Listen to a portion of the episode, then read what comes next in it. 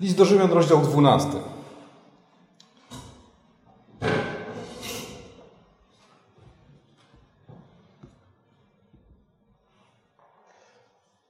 Oczywiście do Rzymian w rozdziale dwunastym apostoł Paweł kieruje do nas szereg napomnień. Wzywa nas do tego, abyśmy byli radośni w naszej nadziei. I o tym mówiłem ostatnio. Ale wzywa też, abyśmy byli cierpliwi, a w zasadzie wytrwali w ucisku, który znosimy. I o tym chciałbym powiedzieć dzisiaj. Kiedy zajrzycie do Biblii brytyjskiej, warszawskiej, tam to sformułowanie brzmi: bądźcie w ucisku cierpliwi. Ale kiedy zajrzymy do oryginału i do niektórych innych przekładów, zobaczymy, że to słowo, które tłumacze Biblii warszawskiej oddali jako cierpliwi, raczej powinniśmy oddawać jako wytrwali. W ucisku, który znosimy, winniśmy być wytrwali. Czym jest wytrwałość, o której apostoł tutaj mówi? Greckie słowo, którego apostoł użył, to tutaj użyję mądrego słowa, które znalazłem w słowniku, antonim słowa ucieczka, czyli przeciwieństwo. A zatem Paweł napomina nas, abyśmy nie uciekali, abyśmy w obliczu prześladowań, ucisku, przeciwności nie uciekali, nie porzucali wiary, nadziei, miłości, nie porzucali braterskiej miłości, nie porzucali służby i powołania, abyśmy nie dawali się zastraszyć, abyśmy nie dawali się zniechęcić, abyśmy, krótko mówiąc, niezależnie od zewnętrznych okoliczności robili swoje, robili to, do czego Bóg nas powołał i wyposażył. O potrzebie wytrwałości Biblia mówi bardzo wiele. Apostoł Jakub w swoim liście, pierwszy rozdział, dwunasty werset mówi: błogosławiony mąż, który wytrwa w próbie, bo gdy wytrzyma próbę, weźmie wieniec żywota, obiecany przez Boga tym, którzy go miłują. W liście do Hebrajczyków, dziesiąty rozdział, trzynasty werset czytamy: wytrwałości wam potrzeba, abyście, gdy wypełnicie wolę Bożą, dostąpili tego, co obiecał. Zobaczcie, tutaj autor listu do Hebrajczyków wiąże ze sobą wytrwałość i dziedziczenie, dziedziczenie obietnic. Bóg dał nam wiele wspaniałych obietnic. Wytrwajmy, abyśmy dotrwali do tego momentu, w którym On będzie te obietnice realizował. I w dwudziestym czwartym rozdziale Ewangelii Mateusza, w trzynastym wersecie, czytamy słowa samego Jezusa, który mówi: kto wytrwa do końca, ten będzie zbawiony. W pierwszej kolejności chodzi oczywiście o wytrwałość wobec ucisku i prześladowania z powodu Chrystusa. Wytrwałość wobec prześladowań ze względu na wiarę, którą wyznajemy. W piątym rozdziale Ewangelii Mateusza, od dziesiątego wersetu, czytamy: błogosławieni, którzy cierpią prześladowanie z powodu sprawiedliwości, albowiem ich jest Królestwo Niebios. Błogosławieni jesteście, gdy wam złorzeczyć i prześladować was będą i kłamliwie mówić na was wszelkie zło ze względu na mnie.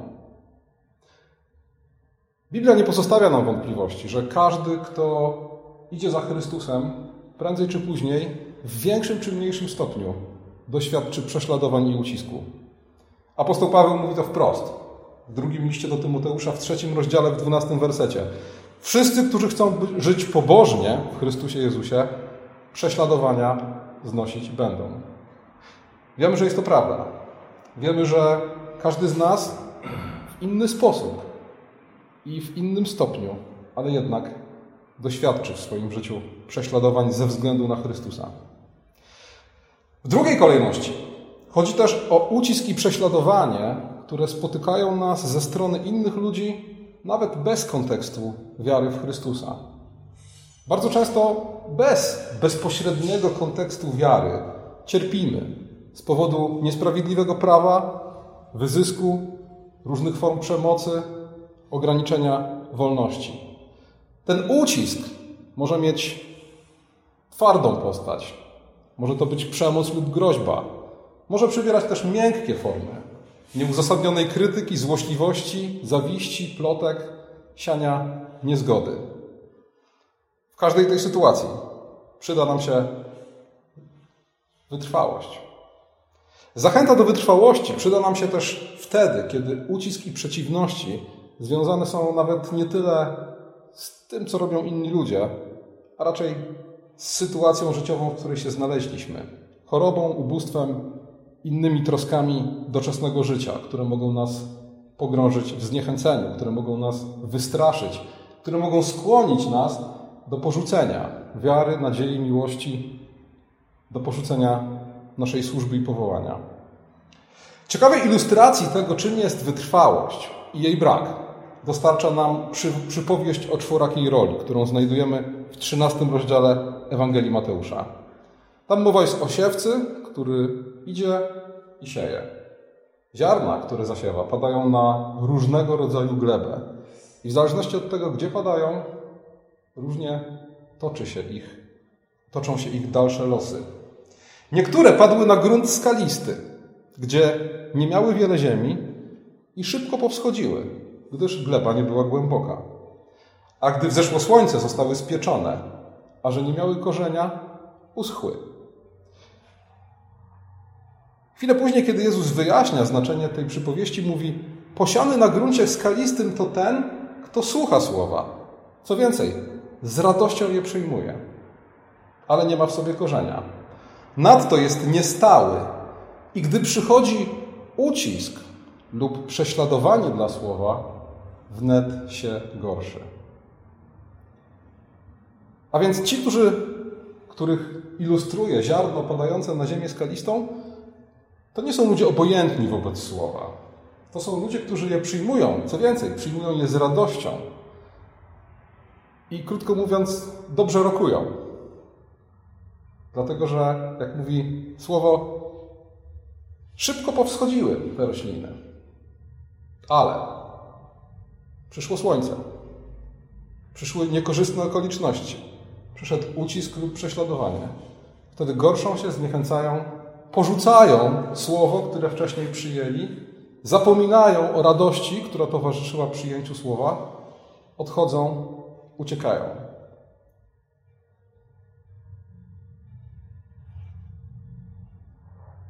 Chrystus mówi tutaj o ludziach, którzy przyjmują słowo ze słomianym zapałem, chętnie i z radością, którzy ze słomianym zapałem podejmują się służby, którzy ze słomianym zapałem deklarują braterską miłość, ale są w tym niestali. Pod wpływem przeciwności zapał ucieka, mija. A zatem cnota wytrwałości jest przeciwieństwem słomianego zapału i naturalnej skłonności człowieka do unikania wszelkich przykrości i zagrożeń. Pismo Święte jest pełne budujących przykładów cierpliwości. W piątym rozdziale listu Jakuba czytamy: bracia, za przykład cierpienia i cierpliwości bierzcie proroków, którzy przemawiali w imieniu Pańskim. Oto za błogosławionych uważamy tych, którzy wytrwali. Słyszeliście o wytrwałości Joba i oglądaliście zakończenie, które zgotował Pan, bo wielce litościwy i miłosierny jest Pan. Jakub przywołuje tutaj najbardziej chyba znany, najbardziej czytelny dla wszystkich przykład wytrwałości i cierpliwości. Job, który służył Bogu, był mu wierny, oddawał mu chwałę. I w zasadzie spotkało go w życiu wszystko, co zdawałoby się odwodzić go od wierności Bogu. Stracił majątek, stracił zdrowie, a jego bliscy przeciwko niemu się obrócili. Co więcej, ludzie, którym ufał, podważali jego wiarę, jego sprawiedliwość, jego zaufanie Bogu. Odwołując się do tego przykładu ziarna padającego na skalistą ziemię, Job znalazł się w pełnym słońcu. W pełnym słońcu, które na pewno sprawiłoby, żeby usechł, gdyby nie to, że miał korzeń. Gdyby nie to, że jego wiara, cierpliwość i wytrwałość były mocne, były wypróbowane. Dlatego przetrwał to co najgorsze, i doczekał realizacji obietnic. Doczekał dnia, w którym Bóg według swojej sprawiedliwości oddał mu. Jakub, który cierpliwie i wytrwale pracował u swojego krewnego Labana. Józef, który cierpliwie i wytrwale znosił wszelkie przeciwności, znosił krzywdy, które wyrządzali mu inni, począwszy od jego braci, skończywszy na żonie Potifara. I jak czytaliśmy, jak słuchaliśmy w dzisiejszym czytaniu, doczekał dnia, w którym spełniły się Boże obietnice, w którym spełniły się jego sny. Ojco, ojciec jego i matka i bracia pokłonili się przed nim, a on mógł wielkodusznie wybaczyć swoim braciom ich przewinienia. Nehemiasz, którego próbowano groźbą i podstępem powstrzymać przed odbudową murów Jerozolimy, który nie dał się powstrzymać. Nie dlatego, że groźba i podstęp były słabe. To były realne groźby, to był realny podstęp, ale Nehemiasz, kiedy podjął się odbudowy murów świątyni, wiedział, murów Jerozolimy, wiedział, jakie to ważne i wiedział, że nie może odstąpić, nie może się ugiąć przed groźbą i podstępem. Nie tylko, nie tylko Pismo Święte, ale też historia świata i historia Kościoła pełne są takich przykładów. Prześladowani reformatorzy. Luter, który stojąc przed cesarzem i wszystkimi stanami Rzeszy, mógł być wolny, gdyby tylko wyrzekł się swoich pism. A jednak stanął i powiedział: nie mogę stanąć wbrew swojemu sumieniu. Moje sumienie jest w niewoli Słowa Bożego, tak stoję i inaczej nie mogę.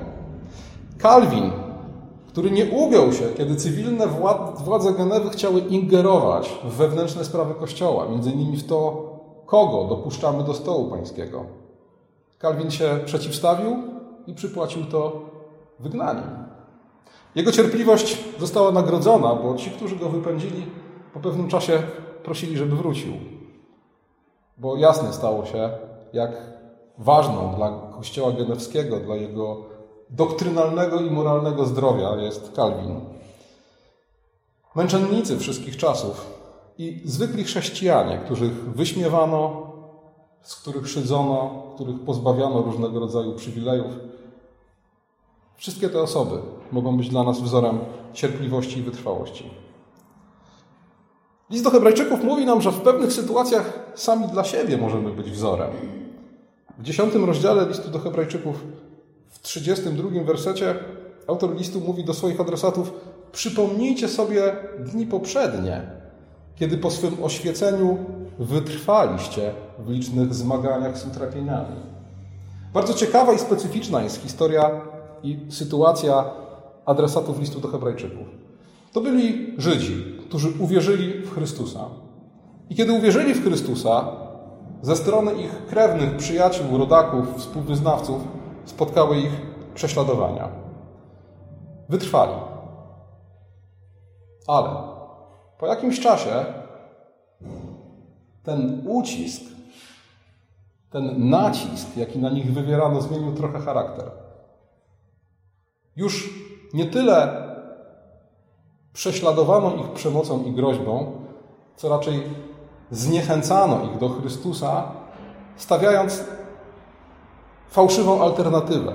Mówiąc im: słuchajcie, idąc za tym waszym Jezusem, porzuciliście Mojżesza, porzuciliście proroków, porzuciliście tradycję waszych ojców, odstąpiliście od Boga Izraela, podeptaliście Jego słowo i Jego prawo. I tutaj autor listu mówi do nich: przypomnijcie sobie tamte dni, przypomnijcie, jak wtedy trwaliście, jak nie daliście się groźbie i przemocy. Nie dajcie się dzisiaj zniechęcić, nie dajcie się dzisiaj zastraszyć fałszywej argumentacji i podstępowi. Spójrzcie na siebie, jakimi byliście, i tę samą wytrwałość, którą okazaliście wtedy, pokażcie dzisiaj. Oczywiście najdoskonalszym wzorem wytrwałości jest Chrystus. W dwunastym rozdziale listu do Hebrajczyków czytamy: przeto i my, mając około siebie tak wielki obłok świadków, złożywszy z siebie wszelki ciężar i grzech, który nas usidla, Biegnijmy wytrwale w wyścigu, który jest przed nami, patrząc na Jezusa, sprawcę i dokończyciela wiary, który zamiast doznać należytej mu radości, wycierpiał krzyż, nie bacząc na jego hańbę i usiadł na prawicy tronu Bożego. Przeto pomyślcie o tym, który od grzeszników zniósł tak wielkie sprzeciwy wobec siebie, abyście nie upadli na duchu utrudzeni. Kiedy w pierwszym wersecie autor listu do Hebrajczyków mówi o wielkim obłoku świadków, ma na myśli wszystkich tych, o których mówił w jedenastym rozdziale. Bo jedenasty rozdział listu do Hebrajczyków to tak zwany pomnik bohaterów wiary, gdzie autor listu przypomina wszystkich tych, którzy uwierzyli, którzy cierpieli, znosili różnego rodzaju ucisk, prześladowanie, przeciwności, a jednak wytrwali. Niektórzy z nich otrzymali zadatek nagrody już tutaj na ziemi. Niektórzy nie otrzymali nic. Ale autor listu do Hebrajczyków mówi, możecie być pewni, otrzymali swoją nagrodę w niebie. I teraz patrząc na ten obłok świadków, na tych ludzi, którzy mogą być dla nas przykładami wiary i wytrwałości, spójrzmy przede wszystkim na Chrystusa, bo On jest z nich wszystkich najważniejszy. Pomyślcie, mówi autor listu do Hebrajczyków, jak wielkie On znosił sprzeciwy. Sprzeciwiano się Jemu od początku do końca. Począwszy od Heroda, który chciał zamordować Jezusa, kiedy był jeszcze dzieckiem, skończywszy na tych, którzy Go wydali, osądzili niesprawiedliwie i ukrzyżowali. Diabeł na pustyni, na początku publicznej działalności Chrystusa, oferował Mu drogę na skróty. Mówił, oddaj mi pokłon, wszystko, oddaj mi pokłon, wszystko będzie Twoje. Uczniowie namawiali Go na drogę na skróty. Zrób porządek z Samarytynami, którzy nie chcieli przyjąć Cię, nas właściwie. Ześlij deszcz ognia na nich. Szydercy pod krzyżem wołali, zejdź z krzyża. Zobaczcie z czysto ludzkiej perspektywy, jaka to pokusa, kiedy ma się wszelką moc. A oni wołają, zejdź z krzyża. Każdy by chciał zejść i pokazać im. A jednak, jednak Chrystus w każdym punkcie swojej misji, swojej służby, swojego życia robił to, do czego został powołany. Właściwe rzeczy we właściwym czasie. I na tym polegała Jego cierpliwość i wytrwałość. Kiedy był na to czas, wypędzał przekupniów w świątyni i odważnie przeciwstawiał się żydowskim elitom. Ale kiedy przyszedł właściwy czas, w milczeniu szedł na śmierć. I dopiero kiedy przyjdzie właściwy czas, osądzi swoich prześladowców. List do Hebrajczyków zwraca nam uwagę na to, że Chrystus jest jednak kimś więcej niż wzorem. Jest sprawcą i dokończycielem naszej wiary, a zatem i wytrwałości. Ewangelii Jana w szesnastym rozdziale, trzydziestym trzecim wersecie Chrystus mówi: na świecie ucisk mieć będziecie, ale ufajcie, ja zwyciężyłem świat. A zatem zwycięstwo jest w Chrystusie. W Nim jest źródło wiary i wytrwałości. Kto jest w Nim, ten wytrwa. Zwróćcie uwagę na to, że Pismo Święte bardzo często wzywa nas do rzeczy, do których nie jesteśmy zdolni. Wzywa nas, abyśmy robili rzeczy, które przekraczają nasze możliwości. Pismo wzywa nas do tego, abyśmy porzucili grzech. Wiemy, że nie jesteśmy w stanie tego zrobić o własnych siłach. Pismo Święte wzywa nas do oddania życia za braci. Tego też nikt z nas o własnych siłach nie jest w stanie zrobić. Jesteśmy wezwani do uświęcenia, wreszcie do wytrwałości. A więc do czegoś, czego nie potrafimy i co jest wbrew naszym naturalnym skłonnościom. Ale wiemy też, że jeśli Pismo nas do czegoś wzywa, to Bóg nas do tego uzdalnia. Wiemy, że jeśli Bóg wzywa nas do wytrwałości, tak jak wzywa nas do wiary, to wytrwałość musi być Jego darem, tak jak Jego darem jest wiara. Wytrwałość jest jedną z postaci cierpliwości, która jest owocem ducha. Jest cierpliwością okazywaną wobec przeciwności. A zatem im więcej ducha w nas, tym więcej Jego owoców. Im więcej ducha w moim życiu, tym więcej wytrwałości i cierpliwości. A wiemy, że postępowanie według ducha rodzi owoce ducha. Trwanie w Chrystusie sprawia, że owocujemy, odwołując się do obrazu krzewu winnego. Ktokolwiek trwa we mnie, wydaje owoc. A zatem im więcej w moim życiu, w codziennym życiu, jest Słowa Bożego, modlitwy, nabożeństwa, służby, braterskiej miłości, tym więcej jest wytrwałości. Krótko mówiąc, wytrwa ten, kto codziennie trwa. Na tym polega właśnie to, o czym apostoł Paweł mówił w liście do Rzymian w piątym rozdziale, w trzecim wersecie. Na tym polega umartwianie spraw ciała duchem. Zabijanie niestałości i słomianego zapału przez codzienne trwanie w Słowie Bożym, modlitwie, społeczności Kościoła, w swoim codziennym powołaniu, w służbie dla innych.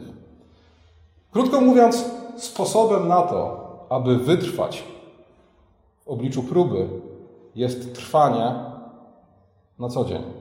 Sposobem na to, aby wytrwać w obliczu próby, jest to, co nazywamy duchową dyscypliną. Jeśli moja modlitwa, moje czytanie Pisma, moja służba w Kościele, służba dla innych, podporządkowana jest mojemu słomianemu zapałowi i mojej naturalnej tendencji do unikania przykrości i kłopotów, cóż stanie się, kiedy przyjdzie ucisk i prześladowanie? Jeśli żyjemy według Ducha, jeśli trwamy na co dzień w Chrystusie, wtedy może się okazać, i tak się zwykle okazuje, że ucisk i prześladowanie, złe, zniechęcające okoliczności w ostateczności przynoszą nam pożytek. Dlaczego? Bo wzmacniają w nas tę właśnie cnotę wytrwałości. Dlatego apostoł Paweł w liście do Rzymian mówi: chlubimy się z ucisków, wiedząc, że ucisk wywołuje cierpliwość. Cierpliwość doświadczenie, doświadczenie zaś nadzieję, a nadzieja nie zawodzi. W drugim liście do Koryntian, w dwunastym wersecie, Paweł mówi: mam upodobanie w słabościach, mam upodobanie w zniewagach, w potrzebach, w prześladowaniach, w uciskach. Dlaczego? Albowiem ilekroć jestem słaby, wtedy jestem mocny. Ucisk i prześladowanie nie jest rzeczą dobrą. Ucisk i prześladowanie nie jest rzeczą, której powinniśmy sobie czy też komu innemu życzyć. Ale w pewnym sensie czasem tak jest, że jesteśmy słabi, jesteśmy chwiejni właśnie dlatego, że jest nam zbyt dobrze. Właśnie dlatego, że zbyt mało doświadczyliśmy przeciwności, zbyt mało doświadczyliśmy ucisku. Doświadczenie nie zrodziło w nas cierpliwości i wytrwałości. Apostoł, autor listu do Hebrajczyków, pisząc do swoich adresatów, mówi do nich tak: nie opieraliście jeszcze się, aż, wy nie opieraliście się jeszcze aż do krwi w walce przeciw grzechowi. I prawdopodobnie dlatego zapomnieliście o napomnieniu, które zwraca się do was jak do synów. Synu mój, nie lekceważ karania pańskiego, ani nie upadaj na duchu, gdy on cię doświadcza, bo kogo Pan miłuje, tego karze i chłoszcze każdego syna, którego przyjmuje. Krótko mówiąc, autor listu do Hebrajczyków mówi tak: Bóg was doświadcza niezbyt mocno. Od tyle, ile potrzeba, aby wyrobić w was wytrwałość, cierpliwość, dyscyplinę. A wy się buntujecie. Dlaczego? Być może dlatego, że nie doświadczyliście jeszcze prawdziwego ucisku. Być może dlatego, że nie opieraliście się jeszcze grzechowi aż do krwi. To jest lekcja dla nas, abyśmy doświadczając ucisku, prześladowania, przeciwności w tej formie, w tej postaci, w jakiej doświadczamy, abyśmy chętnie i z pokorą przyjmowali tę lekcję.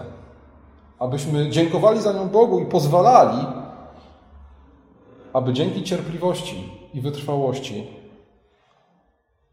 Te wszystkie przeciwności przynosiły dobre owoce w życiu każdego z nas. Abyśmy mogli powiedzieć za Pawłem: chlubię się z moich słabości, chlubię się ze zniewag i ucisków, bo wtedy wiem, że jestem słaby, wtedy staję się mocny. Oczywiście, słuchajcie, chrześcijańska cierpliwość i wytrwałość nie jest tym samym, co niewzruszony stoicki spokój i stoicka cierpliwość. Stoicki spokój, stoicka cierpliwość oznacza apatyczne pogodzenie się ze wszystkim, co nas spotyka. Stoicy pouczali nas, że zewnętrzne okoliczności nie powinny nas dotykać. Wszystko powinno spływać jak po kaczce.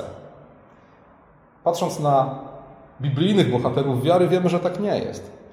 Zewnętrzne okoliczności mogą nas dotykać, dotykają nas, wywołują rozmaite emocje, strach, ból, wściekłość, poczucie krzywdy i niezgody. I nie ma w tym nic złego. Kiedy spojrzymy na Księgę Psalmów, widzimy, że z całym bagażem strachu, bólu, wściekłości i poczucia krzywdy psalmiści przychodzą do Boga, wylewają przed Nim swoje serca w modlitwie i tam znajdują ukojenie. Ale te emocje im towarzyszą. Te emocje są realne. Te emocje są w pewnym sensie potrzebne. Tego typu emocje w modlitwie zostają oczyszczone i właściwie ukierunkowane. Stoicyzm jest zły, bo zakłada fatalistyczne pogodzenie się, fatalistyczną zgodę na zło i niesprawiedliwość jako coś oczywistego. My wiemy, że zło i niesprawiedliwość jest obcym elementem w Bożym świecie. Wiemy, dlaczego się pojawiły. Wiemy, kiedy zostaną ostatecznie pokonane. I dlatego mamy prawo i obowiązek się na nie nie zgadzać. Mamy prawo i obowiązek czuć krzywdę, niezgodę, strach, ból i wściekłość. W chrześcijańskiej cierpliwości, w chrześcijańskiej wytrwałości nie chodzi o to, żeby się pozbyć tych emocji. Chodzi o to, aby robić swoje. W chrześcijańskiej wytrwałości chodzi o czyny. Chodzi o to, aby nie porzucić w obliczu prześladowań wiary, nadziei i miłości. Chrześcijańska wytrwałość jest trwaniem w wierze, nadziei i miłości, jest wierną pracą i służbą w obliczu nieuzasadnionej krytyki, szyderstwa, zniechęcenia, groźby. Zawsze jest połączona z niezgodą na zło i niesprawiedliwość. Dlatego, że chrześcijańska wytrwałość stawia opór złu. Jak apostoł Paweł mówi w dwunastym rozdziale listu do Rzymian w dwudziestym pierwszym wersecie: nie daj się zwyciężyć złu, ale zło dobrem zwyciężaj. Amen.